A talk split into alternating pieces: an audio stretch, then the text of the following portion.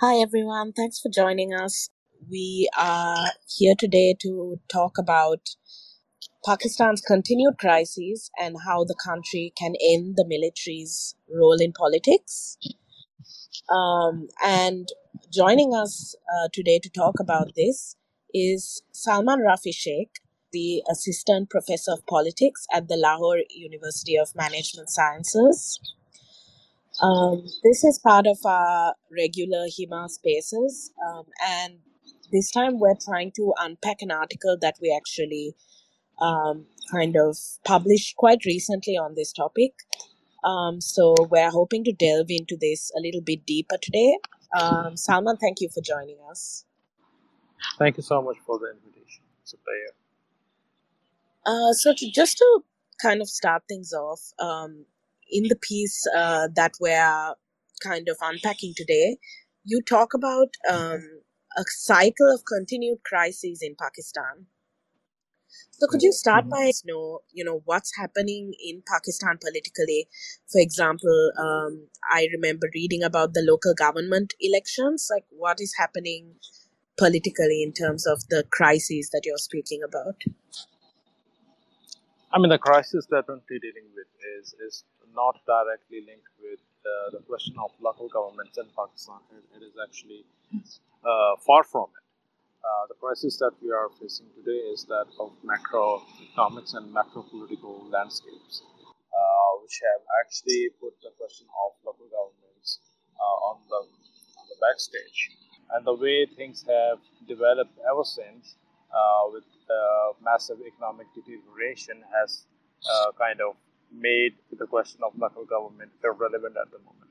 Uh, so the focus uh, currently is overwhelmingly on the economic question. Uh, that is uh, the nature of the crisis that Pakistan is experiencing today as as as uh, as of today. It's not.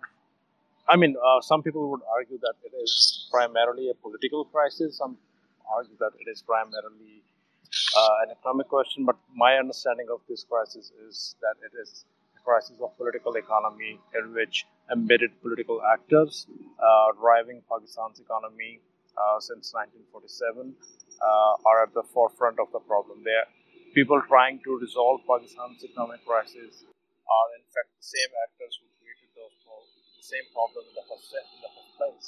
Uh, so the cycle of crisis, by the cycle of crisis, I mean it's the same actors, both civil and military, uh, that have created these crises in the first place, and they are the ones trying to resolve these crises by themselves.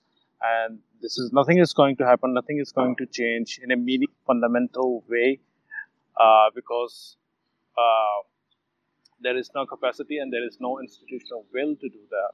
Because why? Because it, the change requires some fundamental changes which directly affect these very political actors themselves.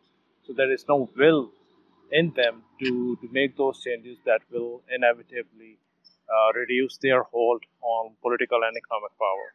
So that that cycle continues to spin in, in, in one direction, and that is crisis and further deterioration. Thank you. And I think um, that really has resonance um, across the region. You know, so many um, other countries are going through economic crises right now. Often there is this tendency to kind of um, kind of try to categorize things as purely political and economic. And I think that's a really important point. Um, we also saw protesting Gwadar as well, I think, uh, during this time. Yeah. Um, could you unpack, you know, what what the kind of specific that movement were and, you know, what uh, that symbolizes? Yeah, sure. I mean, uh, the move the that movement in Gwadar is still ongoing. It it's uh, it, it has not diminished. Uh, it's, it's, it is still very much there. Al- although the mainstream media in Pakistan does not give it that much coverage because of factors that have again to do with the way politics in Pakistan works. Uh, the, the, the movement uh, uh, is fundamentally about or is directly linked with the position of Balochistan uh, within Pakistan's federal setup. I mean, Balochistan, although it is the largest province in terms of territory, it's about 44% of Pakistan's total territory. It is one of the richest provinces in terms of natural resources that it has, but it's all rest in terms of human development, in terms of economic development, in terms of any indicator of development that we can possibly use. Uh, so Gwadar now happens to be a, in Balochistan that is that holds immense strategic significance for, for Pakistan and for Balochistan itself. Uh, ever since the beginning of uh, the CPEC project in Pakistan, and Gwadar, by the way, is part of the CPEC project, uh, local people have faced increasing levels of marginalization in their own lands. And their protest, their basic demand is uh, I mean, they are resisting their marginalization at the hands of Pakistan uh, government, which is uh, directly represented not by civilian governments in Pakistan but by the military itself. Uh, they are facing this marginalization because of the way the CPEC has been or is being implemented in Gwadar specifically and in Balochistan and Pakistan generally. Uh, that the local uh, business actors, local people are losing at very rapid space there on uh, traditional businesses to the Chinese. Uh, and that affects their livelihood, which entirely depends upon uh, the fisheries business that they have been doing in Gwadar uh, for, I mean, for as, long, as far back as we can think. Uh, but the Pakistan state is not responding to their demands uh, in an unusual fashion. The, the response is very usual, that is repressive. Uh, for instance, it was about two weeks ago when the military commander based in Balochistan categorically said uh, that if more protests happen, everyone, they will put, simply put everyone in prison. And that is how the Pakistan state, since 1948, has treated Balochistan as an ethnic periphery that has no substantial, meaningful say in the larger political and economic structures of the Pakistan state. They are marginalized within the Pakistan state and they are, they are marginalized, increasingly marginalized within their own provinces, within their own localities. So that movement is basically protesting against uh, this increasing uh, level of marginalization within Balochistan, within Gwadar, and that uh, you know broadly integrates with the way Balochistan, the politics of Balochistan within Pakistan has uh, happened since 1948. There is a very long history of the way uh, Pakistan state, the Pakistan state has, you know, kind of controlled uh, what some Baloch nationalists call Balochistan as its colony. So, yeah, I mean, this is what uh, broadly the movement is about. Uh, it is not uh, completely disconnected with other movements going on in Balochistan, including uh, a militant separatist insurgency uh, being led by various uh, militant groups such as Balochistan Liberation Front, BLF, and other groups. It, it, its demand is not a territorial independence of Balochistan, but its demand resonates uh, a very old demand in Balochistan that is that the local people of Balochistan must have primacy uh, and control over their own resources. That includes the port, the strategic port of Gwadar that Pakistan has given to the Chinese on uh, a 40-year lease. Uh, that means that the local Baloch do not have rights and control over their own resources anymore. Thanks, Salman. Um, and I think you brought up a point that I was going to ask as well about, you know, you uh, briefly mentioned um, the kind of increasing security threats. Um, and in your pieces for us, you've often talked about military creep and the kind of hybrid mm. martial law regime of the Pakistan state.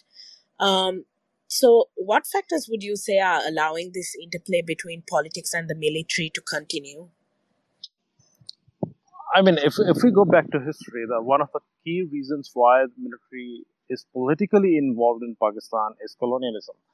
Uh, and the, the involvement of military's involvement in Pakistan can very easily be traced back to the way uh, the British Indian government uh, established the military forces for primarily internal security purposes. Now, after partition in 1947, uh, the Indian and the Pakistan states inherited uh, that military. But in India, the military was unable to do to play any direct political role because of one simple fact that the Indian National Congress, the main uh, party and the movement behind India's independence in India was way too strong for the military to to fill the vacuum. But in Pakistan, the Muslim League, uh, which spearheaded the Pakistan movement, was too weak. Uh, there was a large uh, vacuum for the politically trained military to take politics in its own hands. So, military, uh, uh, very simply, has been involved in, in Pakistani politics uh, since 1948. And uh, if we talk about Balochistan, as we were just doing that, uh, the military was a directly involved player in securing Balochistan's accession in 1948. Uh, and ever since then, the military has been a major player in, in Balochistan and in, it continues to be. Uh, uh, a, key reason why it has not changed or why it has expanded, that is, the military role has expanded in Pakistan, is its vast business empire that it has uh, that it has developed over the past few decades. Uh, that wealth, that immense wealth, that is the materials of the military's involvement, involvement in politics. I mean, the reason why it repeatedly intervenes is not necessarily political, it is economical in the sense that, insofar as the military's primary motivation is to be in a position, in a political position, to make decisions that suit its own interests, that suit its own economic interests. Uh, and that, that economy, that wealth, uh, it's, it's not really undocumented, but it is beyond the reach of accountability. Uh, and that is something that lies at the very heart of Pakistan's major economic and political problems, political and economic instability, that there is an actor within the state that is more powerful, uh, that it, it controls the state whenever it wants and it, it, it takes over power, it abrogates the constitution whenever it, it, its interests are threatened. I mean, uh, if we go back to history, one of the key reasons why uh, there have been coups like in, in 1999 or, or before or, uh, or even after that it's is, is, is that uh, that some civilian actors tried to control uh, power some civilian actors tried to exercise civilian supremacy uh, and that is what brought them into conflict with the military establishment which uh, resists these efforts by all means. Uh, one of the key reasons, for example, uh, why Nawaz Sharif, a Punjabi politician, and the Punjabi dominated military establishment became sort of rivals in the 1990s was that the Nawaz Sharif government tried to impose taxes on the military's industries and economic wealth. and that created a wedge between uh, Nawaz Sharif and the military establishment. Nawaz Sharif happens to be a leader who was actually brought into politics by General Ziaul himself. But then, 10 years later, Nawaz Sharif's own government was overthrown by the same military establishment because of the growing differences. Uh, now, those differences have uh, not disappeared completely, but they continue to. Uh, I mean, they, they, they are. There is a kind of hate relationship between the, these Punjabi civilian leaders and the Punjabi dominated military establishment. Uh, and none of these leaders, uh, whether from Punjab or from any other province, has ever tried to uh, you know, bring the military's wealth, uh, control the military's wealth, bring it under state direct state control, uh, state control, and that means that the military as an institution remains materially strong, economically strong, and capable of exerting the kind of influence that it continues to do, despite the criticism that we have seen uh, coming from both political and civilian institutions, from civil society, from the academia, uh, from the media. The military as an institution remains strong, and the core reason uh, for this is its material wealth and the fact that uh, there is no challenge Thank you, at uh, the moment. Salman. Yeah. Yeah, I think that's a very uh, important point, and we'll probably uh, revisit that again a little bit later. But also to get into the heart of like um, the kind of things you're dealing with in your article, you've also kind of said that Pakistan definitely needs reform to kind of tackle some of these issues you were uh, speaking about, and you've um, very specifically said that it needs to revisit the 2010 reforms via the 18th Amendment. Um, Mhm. So, for those who aren't like initiated in that, uh, what did that reform process achieve, and um, where do you think it maybe fell short, if at all? So uh, the 18th Amendment happened in 2010, and it was just uh, a year after an anti-military lawyers movement uh, successfully toppled uh, the military regime of Pervez Musharraf. Uh, now, one of the key demands of that movement was to demilitarize politics and restore the 1973 constitution. Uh, when it comes to defining what demilitarization meant, there was no clear idea uh, in 2007 and 2008 or even in 2009. It broadly meant uh, an end of the military regime of Pervez Musharraf and nothing beyond that. So that is why when the reform uh, process started uh, in April 2009 and ended in, in May 2010, no meaningful changes were made to demilitarize uh, the polity in Iran. The only thing that the 18th Amendment process did was to amend uh, Article 6 of the 1973 Constitution, which made it constitutionally impossible for the military to take over power. Secondly, uh, it did that by depriving Pakistan's higher judiciary, that is the Supreme Court and High Provincial High Courts, of any power whatsoever to legitimize military coups as they did in the past. Uh, so, ever since then, no military coup has taken place in Pakistan, but that is not necessarily a good news because the military has found another way to uh, influence and shape our politics in Pakistan, and that is hybrid involvement in, in the political sphere. Uh, uh, where the 18th Amendment process fell short was that, again, as I mentioned in, previously, that it seriously fell short of targeting the military's uh, material, the, the, the very material basis of the military's involvement in politics. Uh, the change in the Article 6 has not really ended the involvement of militaries in, in politics because uh, the root cause of that involvement remains intact. Uh, what Article 6 did was it, it shut the door on the military for direct coups. It did nothing about indirect involvement and control of politics. And they have been able to improvise uh, since 2010 to do politics. They have changed their tactics, but the objective remains the same. He found its way back in Pakistan uh, within, I mean, very quickly after the 18th Amendment finished in 2010. Uh, the then PPP government uh, gave a three-year extension to the then military chief of Pakistan, uh, General Ashfaq Parvez Kayani. And ever since then, we have seen all military chiefs uh, directly involved in politics, directly shaping Pakistan's foreign policy, directly, uh, uh, for example, coordinating Pakistan's foreign policy with key countries such as the US, the UK, Saudi Arabia, China, even Russia at some points. Uh, uh, the, uh, the general who recently uh, retired, General Pervez Bajwa, also got a three years extension within this hybrid uh, democrat or some other call hybrid martial law system.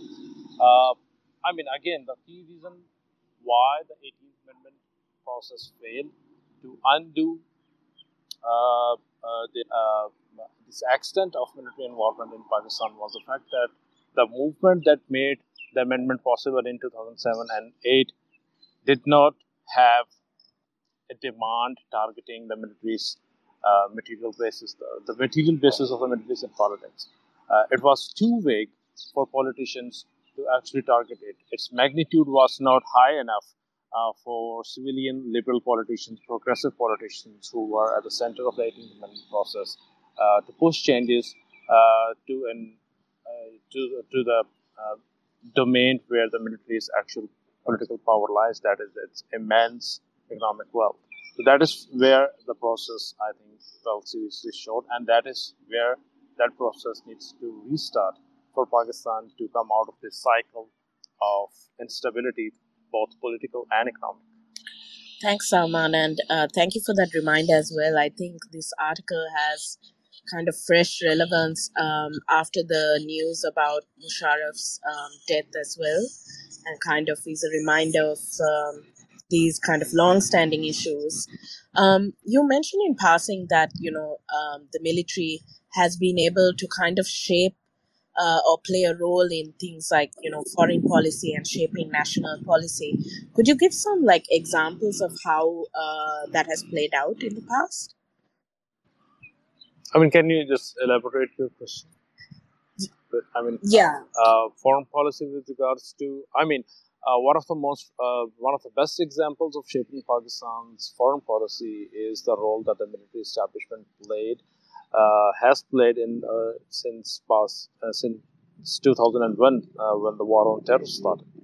Uh, the military was in power. The, the General Pervez Musharraf's regime was in power, and it was that uh, regime that uh, decided the, the role that Pakistan would play in the war on terror and how that role will shape Pakistan's uh, ties with uh, with the with the West, the U.S. Uh, and broad, and broadly NATO countries. Pakistan was given a very interesting stated status that is a non-NATO a status of non-NATO ally of the of the U.S. in the war on terror.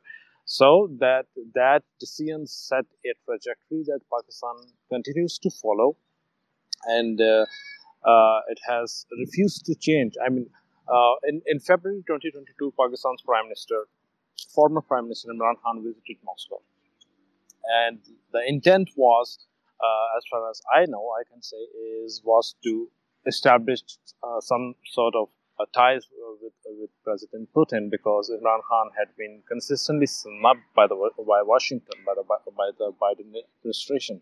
So he has his own reasons to reach out Moscow, but the military establishment was not happy with that move. So we, what, we see what what happened uh, within a month after the visit. Uh, General Qamar, Qamar Javed Bajwa said in a speech in Islamabad uh, that Pakistan's uh, ties with, with the US remain stable and strong, and there are very strong reasons for that, uh, both military and economic. And he said that Pakistan, the reason why we prefer our ties with, with the US is because the best military equipment or hardware that Pakistan, that Pakistan military armed forces use is made in US. It's not made in China. It's not made in Moscow. It's, it's not made in Russia.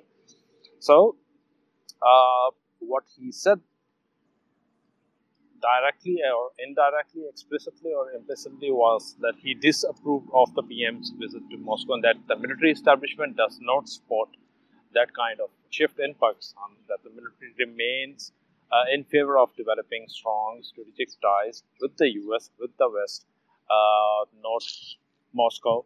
Uh, not even China, because I mean, uh, he uh, he expressed his disappointment, and, and, and various other military officials continue to express their discontent uh, the kind or the quality of military equipment that they have received from China in the recent past, and they continue to, look look west uh, for their uh, military's uh, defense and equipment and hardware. So this is how I mean they have shaped uh, Pakistan's foreign policy in the past 20 years, and this pattern, this trend again goes back to the 1950s when Pakistan uh, became an ally of the US in the Cold War against the Soviet Union. Uh, again, the, those uh, the facts that Pakistan, the military facts that Pakistan did, the active role that Pakistan played in the Cold War, mostly happened uh, during military regimes. Uh, for example, Ayub Spira era from 1958 to 1969, uh, Pakistan practically eliminated all communist parties from within Pakistan, right? Uh, from 1978 to 1988, uh, General Zia's uh, government played a key role in uh, the Soviet-Afghan war uh, in, in, Afghanistan, and again during Musharraf era, Pakistan became a frontline ally of the U.S. in the war on terror. And again, even though the war in Afghanistan has ended, Pakistan, as General Qamar Javed Bajwa's statement of March 2022 showed Pakistan to aspire uh, for better and deep strategic ties with the US, not with China, not with, not with Moscow, even though uh, the PMLN government that was in place between 2013 and 2018 had a clear preference for China. It was that government that did uh, the CPEC uh, agreement with Beijing, uh, but that has not kind of you know played out in the way that the civilians might have hoped for, and that is why uh, CPEC today uh, has you know been practically scuttled uh, out of the political landscape. Pakistan is once again uh, looking to the US for favors uh, in terms of a favorable agreement with the IMF. Uh, even Qamar Javed Bajwa himself called up US officials about six months ago uh, for an agreement with for facilitating an agreement with IMF, which they did, uh, by the way. Thanks, Salman. Um, I think something you've also kind of touched on in your piece is how um, the military establishment kind of brings about political shifts, and specifically in the, you know, um, we can see this more recently um, in the kind of shifts that brought the Imran Khan regime to power and ultimately kind of unseated him. Um, do you want to hmm. briefly touch on that as well? Yeah, uh, surely. I mean, the, the military uh, has been doing this uh, again for a very, very long period of time. You see, when uh, General Ziaul Haq uh, was killed in, a, in an accident and it ended his dictatorship in an 11 year long period in 1988, it was followed by what is popularly known as uh, the decade of democracy in Pakistan, the period from 1988 to 1999.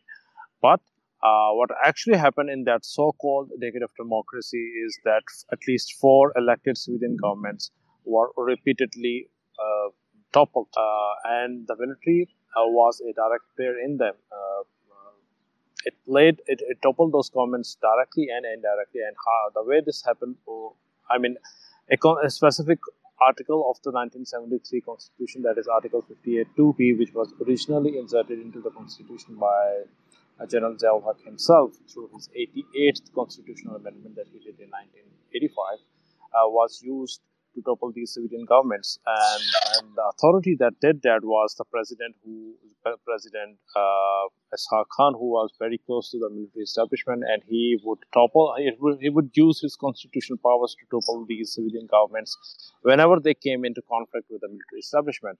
Uh, and that involvement during the 1990s, that involvement of the military establishment in politics, has been proved uh, in via a case that was filed in the Supreme Court, the Asghar Khan case. Uh, its decision, its judgment, detailed judgment was announced in 2012, which clearly established the way the Inter-Services Intelligence, the ISI of Pakistan, actually, uh, you know, played a direct political role in that period.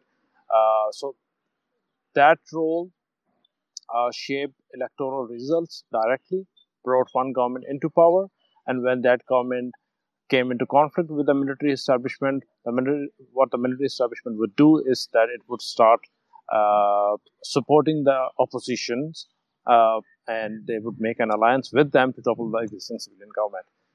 In 1999, when Nawaz Sharif was in power and he had won a two thirds majority in the 1997 elections, there was, I mean, not uh, enough space for the military establishment to uh, to make an alliance with uh, political opposition to topple his government. So what they did is the 1999 they came into power by themselves. Ever since then, uh, they have been involved uh, in politics directly and indirectly. Musharraf, uh, uh, Musharraf regime ended in 2008, and as I mentioned earlier, uh, Pakistan has seen a kind of hybrid, democratic hybrid martial law system since then. That means the military remains deep involved in, in politics uh, and it you know kind of has engineered political and electoral landscape in ways that suit its own advantage, uh, that suits its own interest. They, they supported Imran Khan. They started supporting Imran Khan in 2012. 2012. Uh, before 2012, Imran Khan was a kind of a political nobody. He did not have any presence in the parliament in 2012. But suddenly he becomes a major political player in 20, 2012 and 2013. Uh, he remained a major political player until 2017 when he uh, his relationships with uh, the military establishment uh, started to conflict and uh, the military establishment decided to withdraw its its support in the name of becoming uh, politically neutral. I mean, the fact that the military establishment became politically neutral in around 2017, 2018 shows proves that they were not neutral before 2017 and 2018. Uh, and, and, even though they now claim to be neutral, uh, they are not.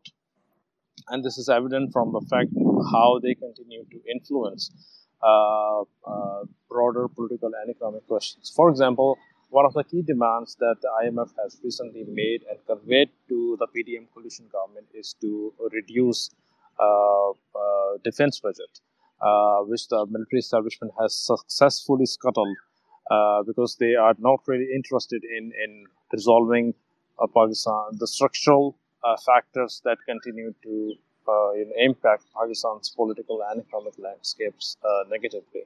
Uh, again, you know, uh, they remain the most powerful actor. The military's power is one key element that has, uh, you know, that has made Pakistan's the structure of Pakistan's politics uh, imbalanced in, in, in favor of one institution, and, and the power of that institution uh, continues to shape the way things are moving, and they continue to shape the direction in which things will move in the future, in the near future. Thanks, Salman. I mean, given the, the the pretty kind of disturbing things that you have been pointing out, I guess the question is, you know, that legislation alone, as you suggested in your article, do you think that's enough to bring about political reform, or do you think this is just a first step, and you know there should be that needs to follow?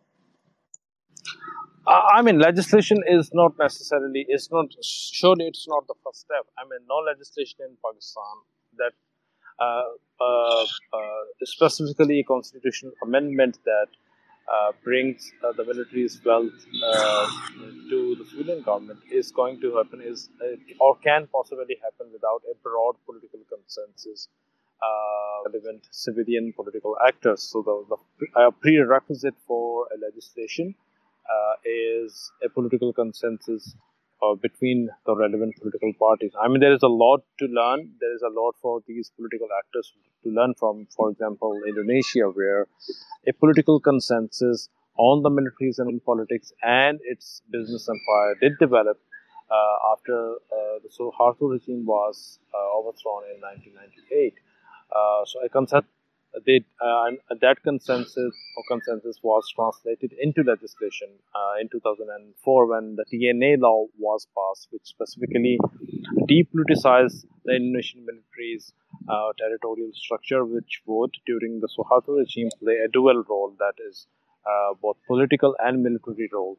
They had a parallel bureaucratic structure uh, called territorial structure of the Indonesian military. It was depoliticized through that law. The military's vast business empire was at least legally brought under the control of the civilian establishment, uh, the defense ministry. But nothing of that sort has happened in Pakistan. So, um, so that definitely is the starting point. A consensus between these parties is a is the starting point. and this consensus is not impossible to achieve.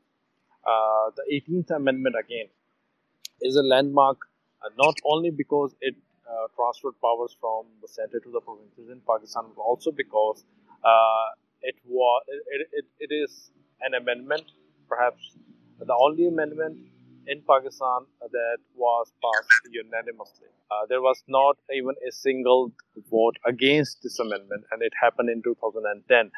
and that parliament included political parties, specifically the Pakistan Muslim League Quaid-e-Azam, which was an ally of the Musharraf regime, they even they supported the amendment. Uh, so achieving that consensus is not possible, but uh, is not impossible. But consensus will happen eventually. Uh, is is uh, the key question. In 2010, that consensus became possible because of a very popular uh, mass movement against the military regime Currently, we do not have anything like that in Pakistan, even though the economic crisis, even though the extent of economic deterioration should uh, push people out of their homes onto the streets, but nothing, nothing of that sort uh, is happening at the moment. So that is why I'm not sure how that consensus will happen.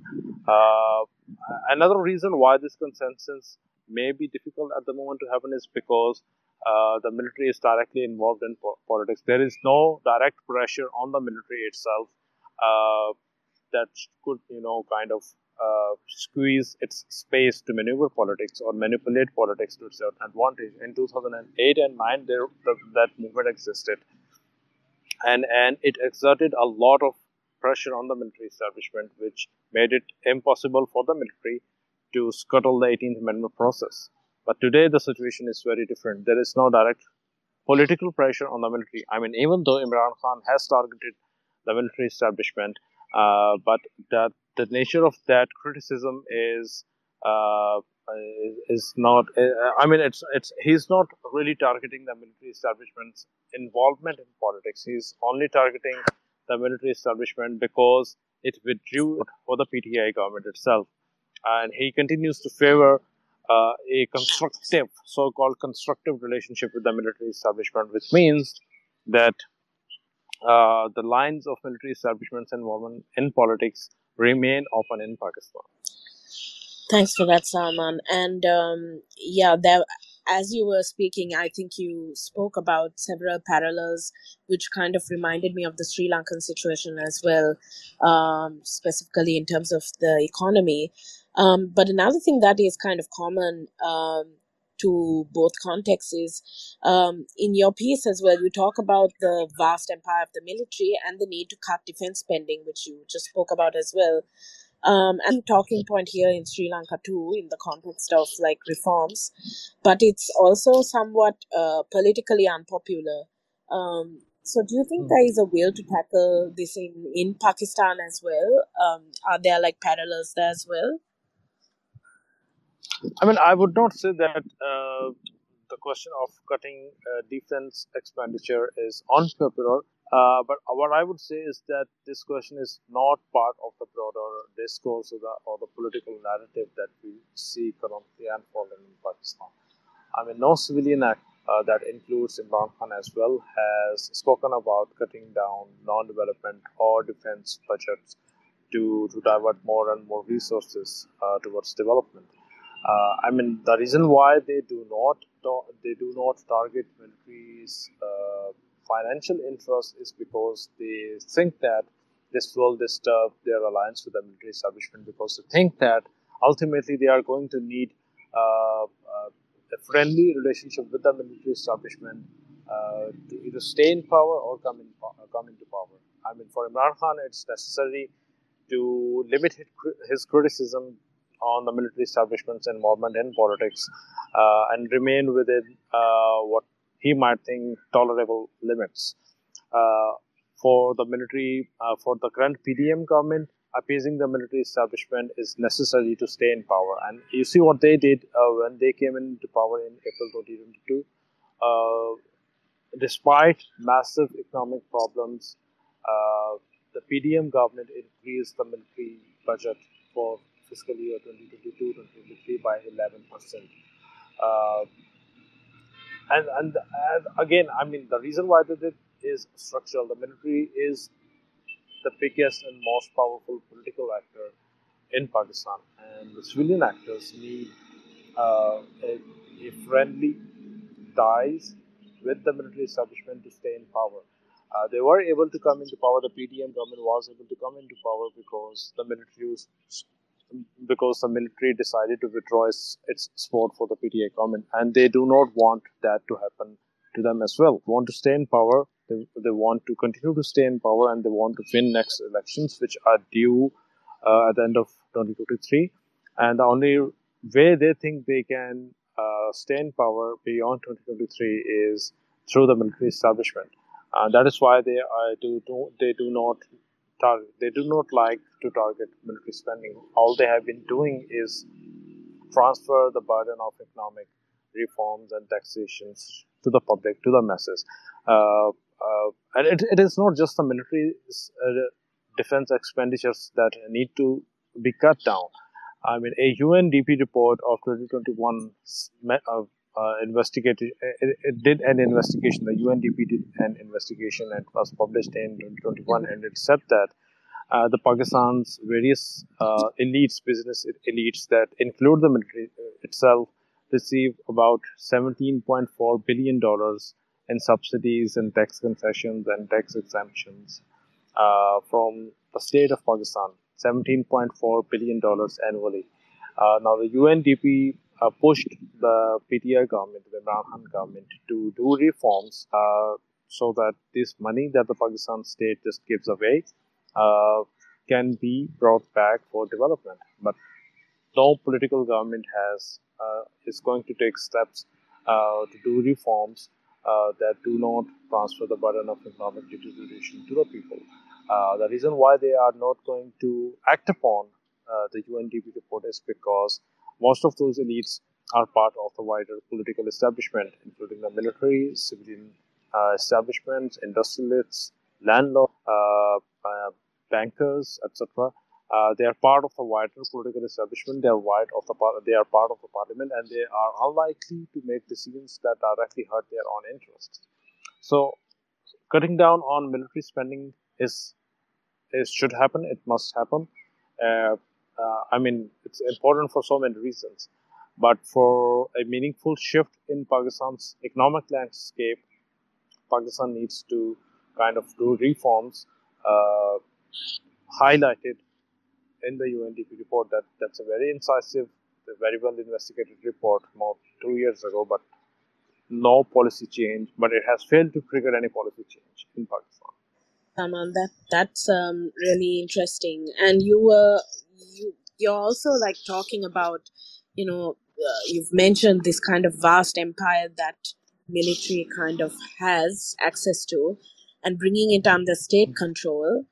Um, so I also wanted to talk a little bit about, you know, whether there are mechanisms in place to address, um, for example, corruption and abuse of power, even if you know the sta- the this kind of um, military empire were to come under the control of the state. Um, are there mechanisms in place to kind of address these issues, or you know what needs to change in this to be feasible? I mean, what, what do you mean by mechanisms? Uh, Um, mechanisms about corruption or mechanisms about yeah, I, I meant about like you know watchdogs, for example, to address corruption. Um, just one example. I mean, there are there. Pakistan does have uh, an, a, an institutional setup, an anti-corruption institutional setup, uh, like the National Accountability Bureau (NAB). Uh, but again, uh, the way NAB works in Pakistan is uh, shaped by politics, uh, or more more than by a genuine anti-corruption drive. Uh, NAB as an institution was established by General Pervez Musharraf. Uh, when he came into power, he uh, you know started an, a proactive drive to eliminate corruption in Pakistan. Of course, I mean that was only a ploy that he used uh, to win popular support for his regime.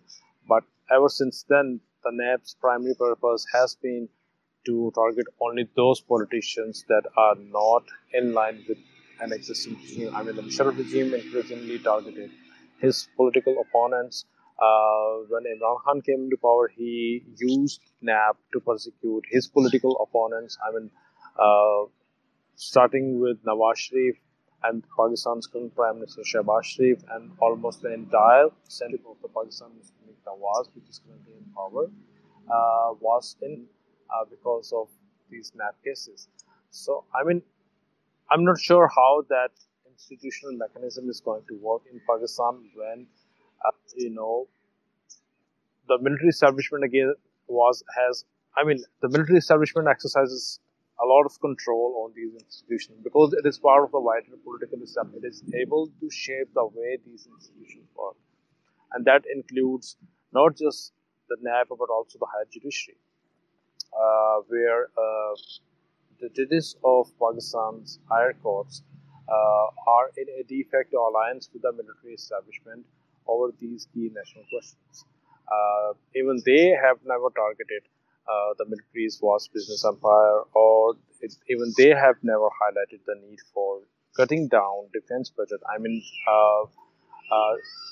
as judges, they are not supposed to comment on or pass on these questions, but in the Pakistani context, we have a judiciary that is very politically active and it repeatedly takes suo motu notices on uh, petty political institutional matters. But even though it, it, it is most likely to take a suo motu notice on increasing fuel prices, it will never target the military establishment and or its vast uh, business empire.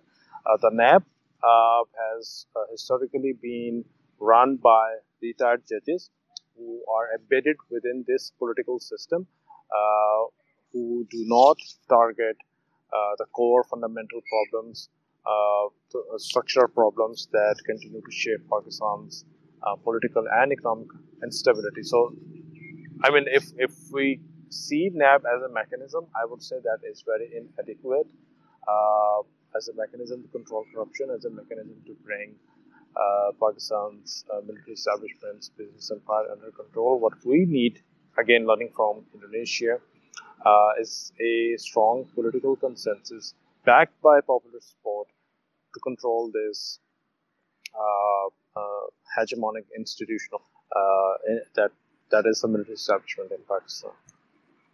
Thanks, Salman. And, and what do you think need to change uh, for this kind of consensus to be achieved?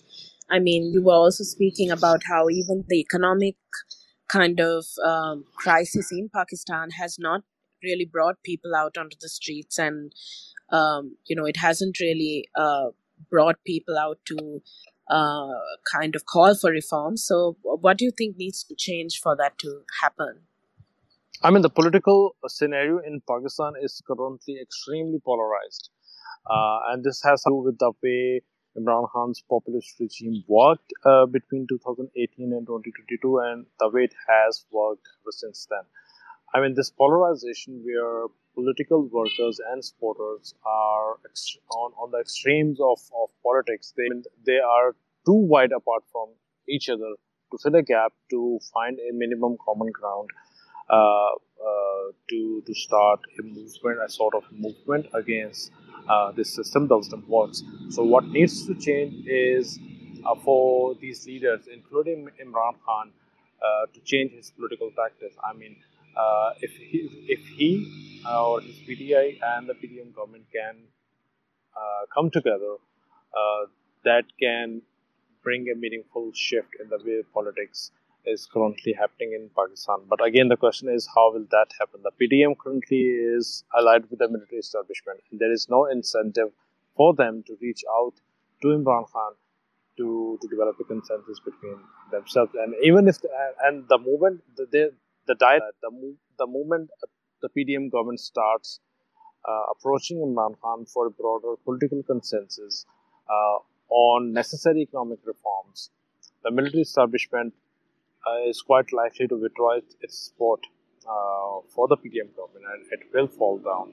Uh, and the PDM government calculates that if it fails to bring a meaningful change uh, in the current economic uh, situation, its uh, its political future is, I mean, it is very bleak, becomes very bleak.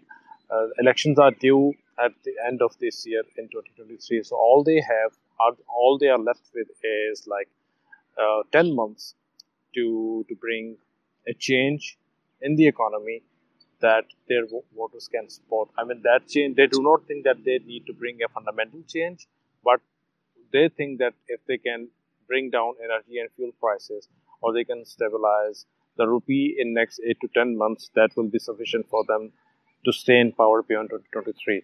So, I mean, their current interests do not favor an alliance with Imran Khan, an alliance that uh, is anti-military, that targets the military's vast business empire. Uh, polarization is likely to uh, continue to shape Pakistan's uh, politics, uh, both at the political party level and at the popular level. So, if anything positive, anything pro- progressive is to happen, this polarization I mean, is an becomes an impediment. As long as it is there, I do not see any possibility of a consensus uh, between these parties. But without consensus, no major fundamental political change can also happen.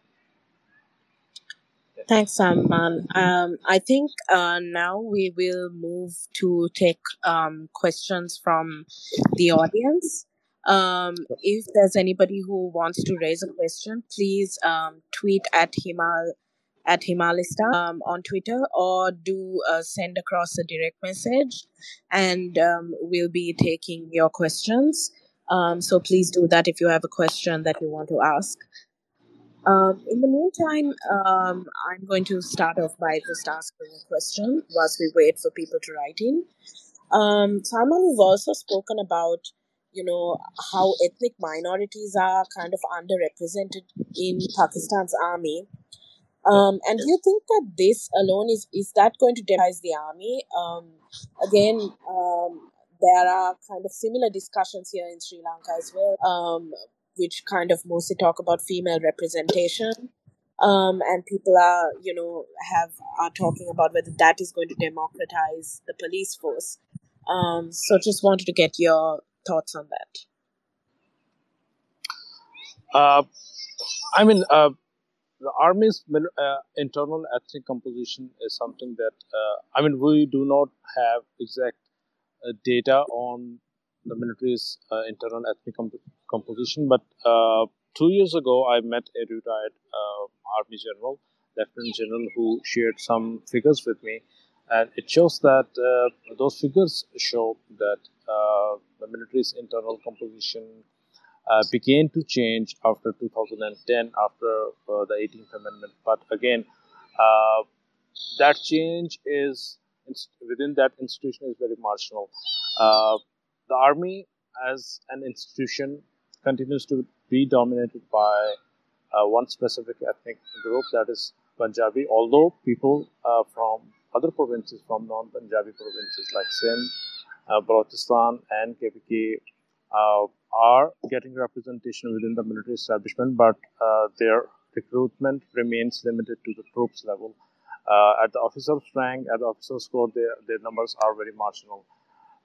when interestingly, when I mentioned the possibility or the necessity of changing uh, the Pakistan military composition to another uh, army officer. Uh, I mean, I, I got the sense that they do not like the idea uh, of changing this composition. I mean, they think that the Pakistan military is a national institution, and uh, even I mean, for them, it does not matter whether uh, uh, the Punjabis get a portion of representation within the military establishment. Uh, they like to think of themselves as a national institution, and that this underrepresentation of ethnic minorities uh, doesn't really matter. But you see, I mean, if, if you talk if you talk to people from Balochistan, from Sindh, and from KPK, for them this is a major issue. Uh, the military establishment, with its skewed internal ethnic composition, becomes an army that represents one specific ethnic group and it works and it projects uh, those at the national level. Thanks, Salman. Um, and I'm now going to just uh, read out a question that came to us uh, through DM. Um, so you uh, mentioned about how uh, Pakistan's judiciary is, you know, has uh, been very active. Um, and this person wants to ask whether you could explain some examples of how a more independent judiciary was able to bring about some kind of positive change in the Pakistani context. How a more independent judiciary will bring a change yeah if if there are examples of how a more independent judiciary or more active judiciary uh, was able to bring about uh, kind of positive changes in the Pakistani context, if at all. I mean, the, the judiciary in Pakistan is very active, but it, it, it, the nature of its activism is, uh, is, is I mean, it's it, it does not favor the constitution. It favors its own. I mean, the target of the judiciary has been its own institutional space within Pakistan's broader political landscape.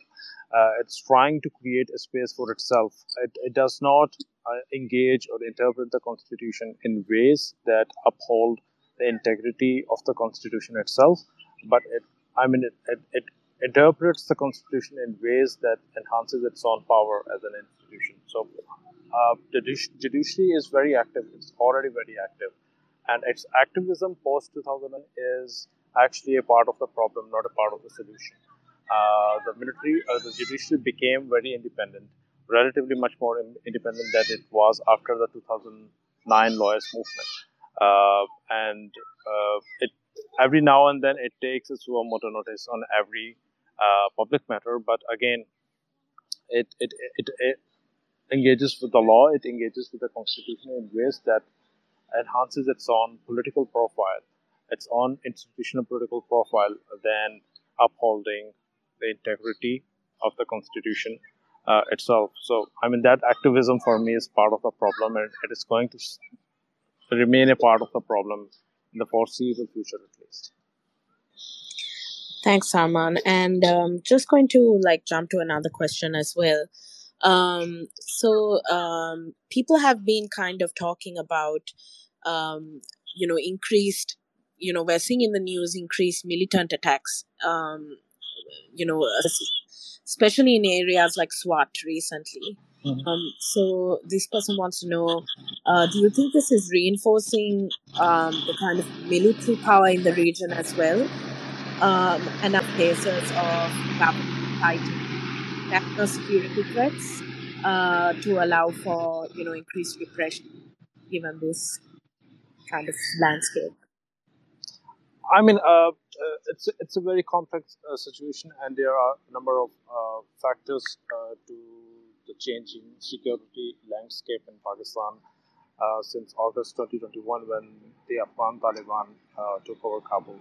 Uh, soon after uh, August 2021, Pakistan, Pakistan state, uh, including the military establishment and the PTI regime, started uh, a process of reconciliation and talks with Pakistan Taliban, TTP and from September 2021 till November 2022, there was a process set in place that uh, offered at one point a complete uh, amnesty to the TTP fighters. They released hundreds of fighters uh, of TTP, and I mean, it looked like the Pakistan state was more than willing to uh, to you know accommodate and help the TTP settle down in former FATA, that is federally, former federally administered tribal areas, which are now part of the KPK and Swat.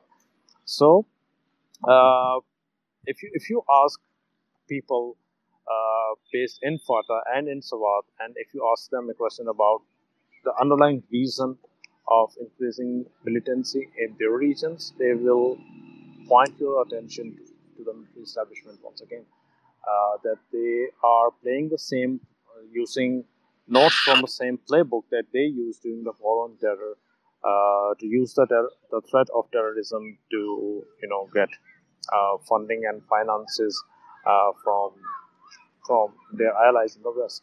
Uh, the threat is there, but uh, as I just mentioned, the reason why we are facing this threat once again uh, is the way the policymaking security sector uh, remains you know in the hands of specific in the hands of a very specific institution and we uh, don't really know uh, how exactly uh, things move in those areas but what we know is uh, in the past one and a half year, the pakistan state uh, did almost everything to you know reconcile with the taliban help them settle down in those areas.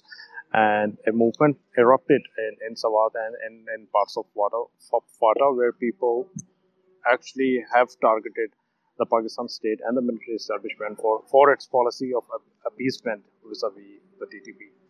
So, uh, uh, I mean, yeah, that is uh, how things uh, I see happening in, in those areas and the way I see, I mean, the, the so-called security threat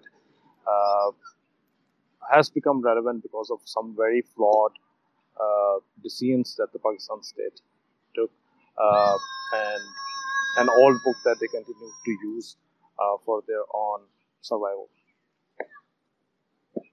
Thanks, Salman. Um, and um, somebody also has written in asking about the the kind of perceived neutrality um, of the military um, saying that you know the military has always positioned itself as kind of neutral Um, but we did see a departure from this, um, specifically, which led to Imran Khan being unseated. Um, so could you unpack that a little bit and why there, you know, why we saw this departure from neutrality, or indeed whether the military actually is neutral as they say in the first place? I mean, for, for me, uh, the narrative of neutrality uh, is just for public consumption. Uh, there is no qualitative neutrality of the military establishment. They are not politically neutral, and I mean, uh, they they continue to again support the PDM government. They continue to again, you know, target uh, the main it's uh, their main rival that is uh, the PTI regime Imran Khan and his party.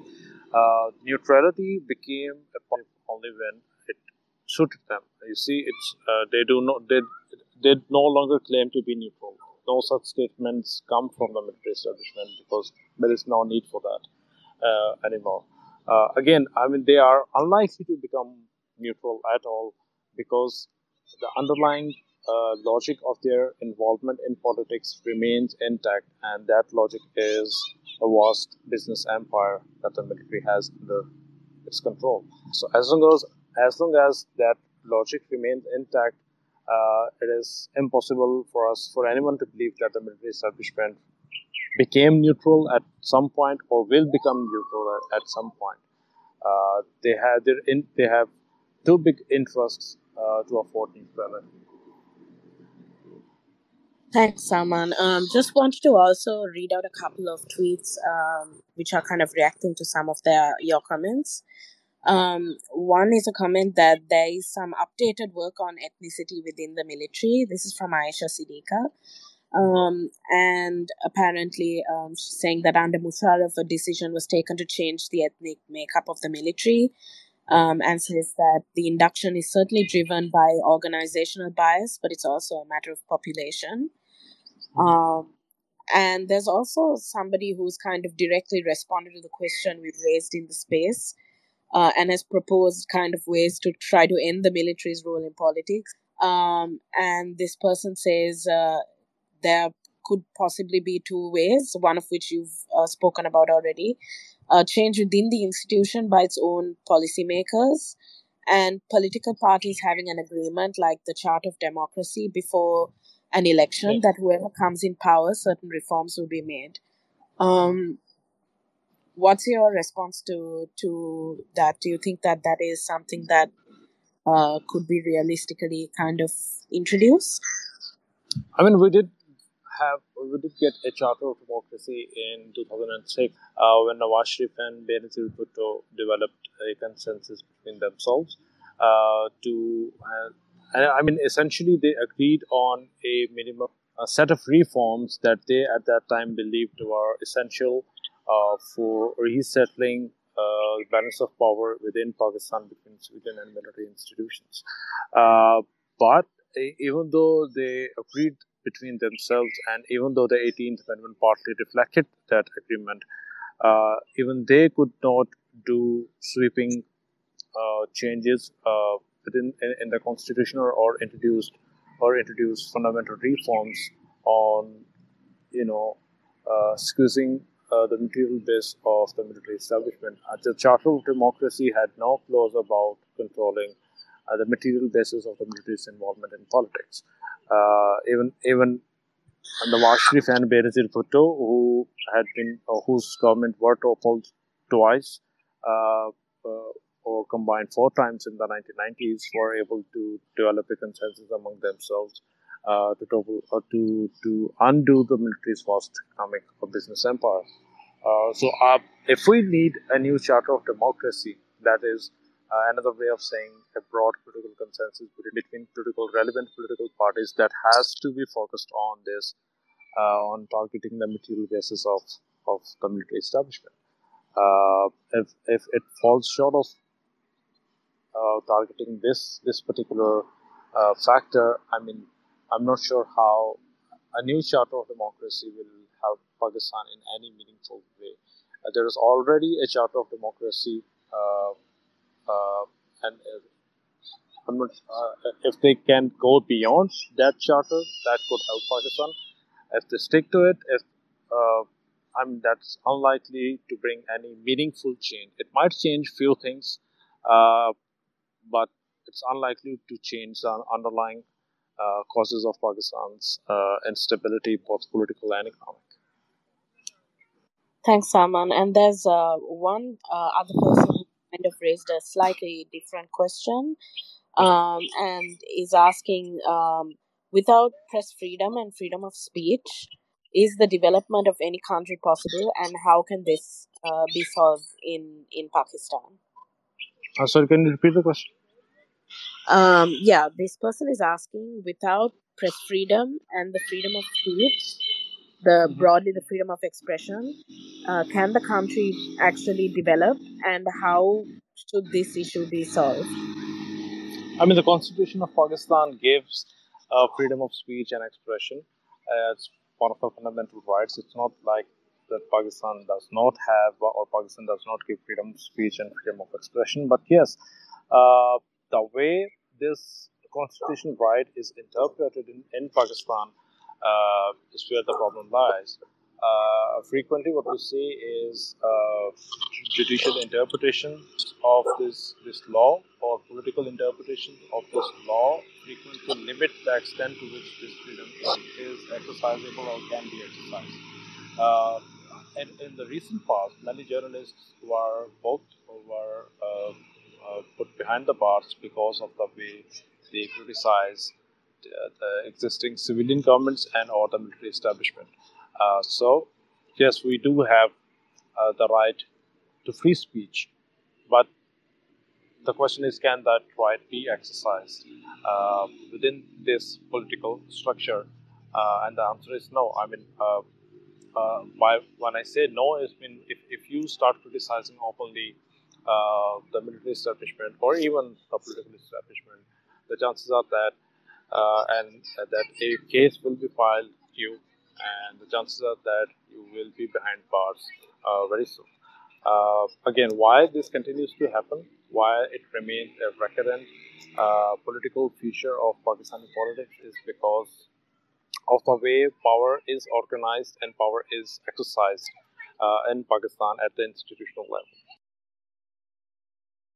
Thanks, Salman. Um, I think that's pretty much all of the questions that we've uh, received. Um, do you have any kind of last comments that you'd like to make uh, before we wrap up?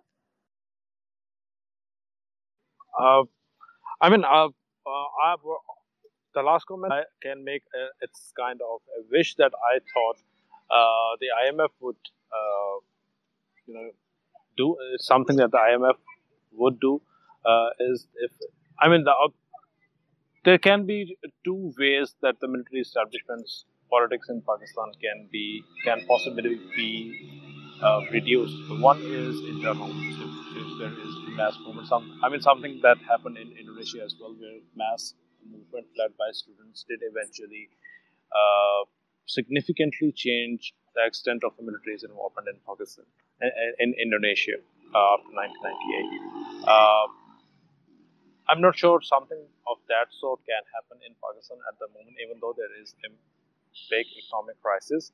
Uh, and mass movements in Indonesia also erupted uh, against the backdrop of the 1997 financial crisis. But I mean, uh, I'm not sure if, if something like that can happen in Pakistan at the moment. So, what can happen in Pakistan possibly at the moment uh, is perhaps an external pressure on the Pakistan state uh, to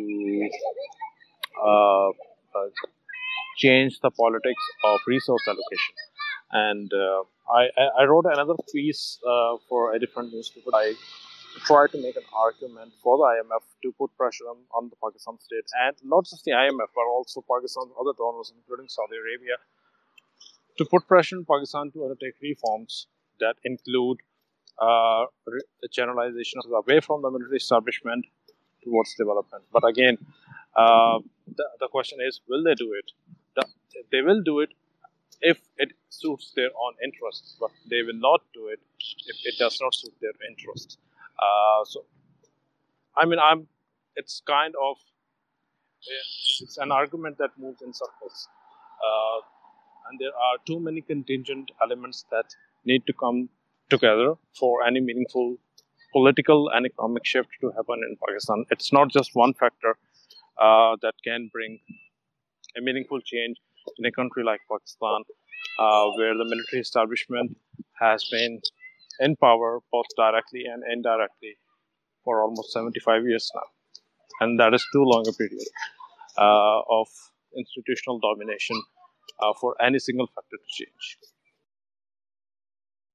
Thanks, Salman, and um, thank you so much for joining uh, us today and kind of unpacking your article a little bit more for us.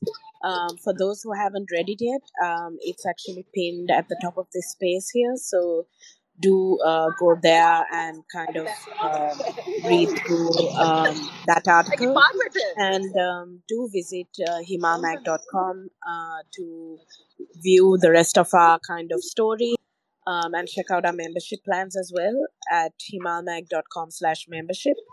And um, we'll be having more of these um, regularly so do watch the space for more thank you so everyone. much for the invitation thank you so much. It was great to be here and thank you everyone for listening and thank you for all your questions and comments. Thank you so much. Thanks everyone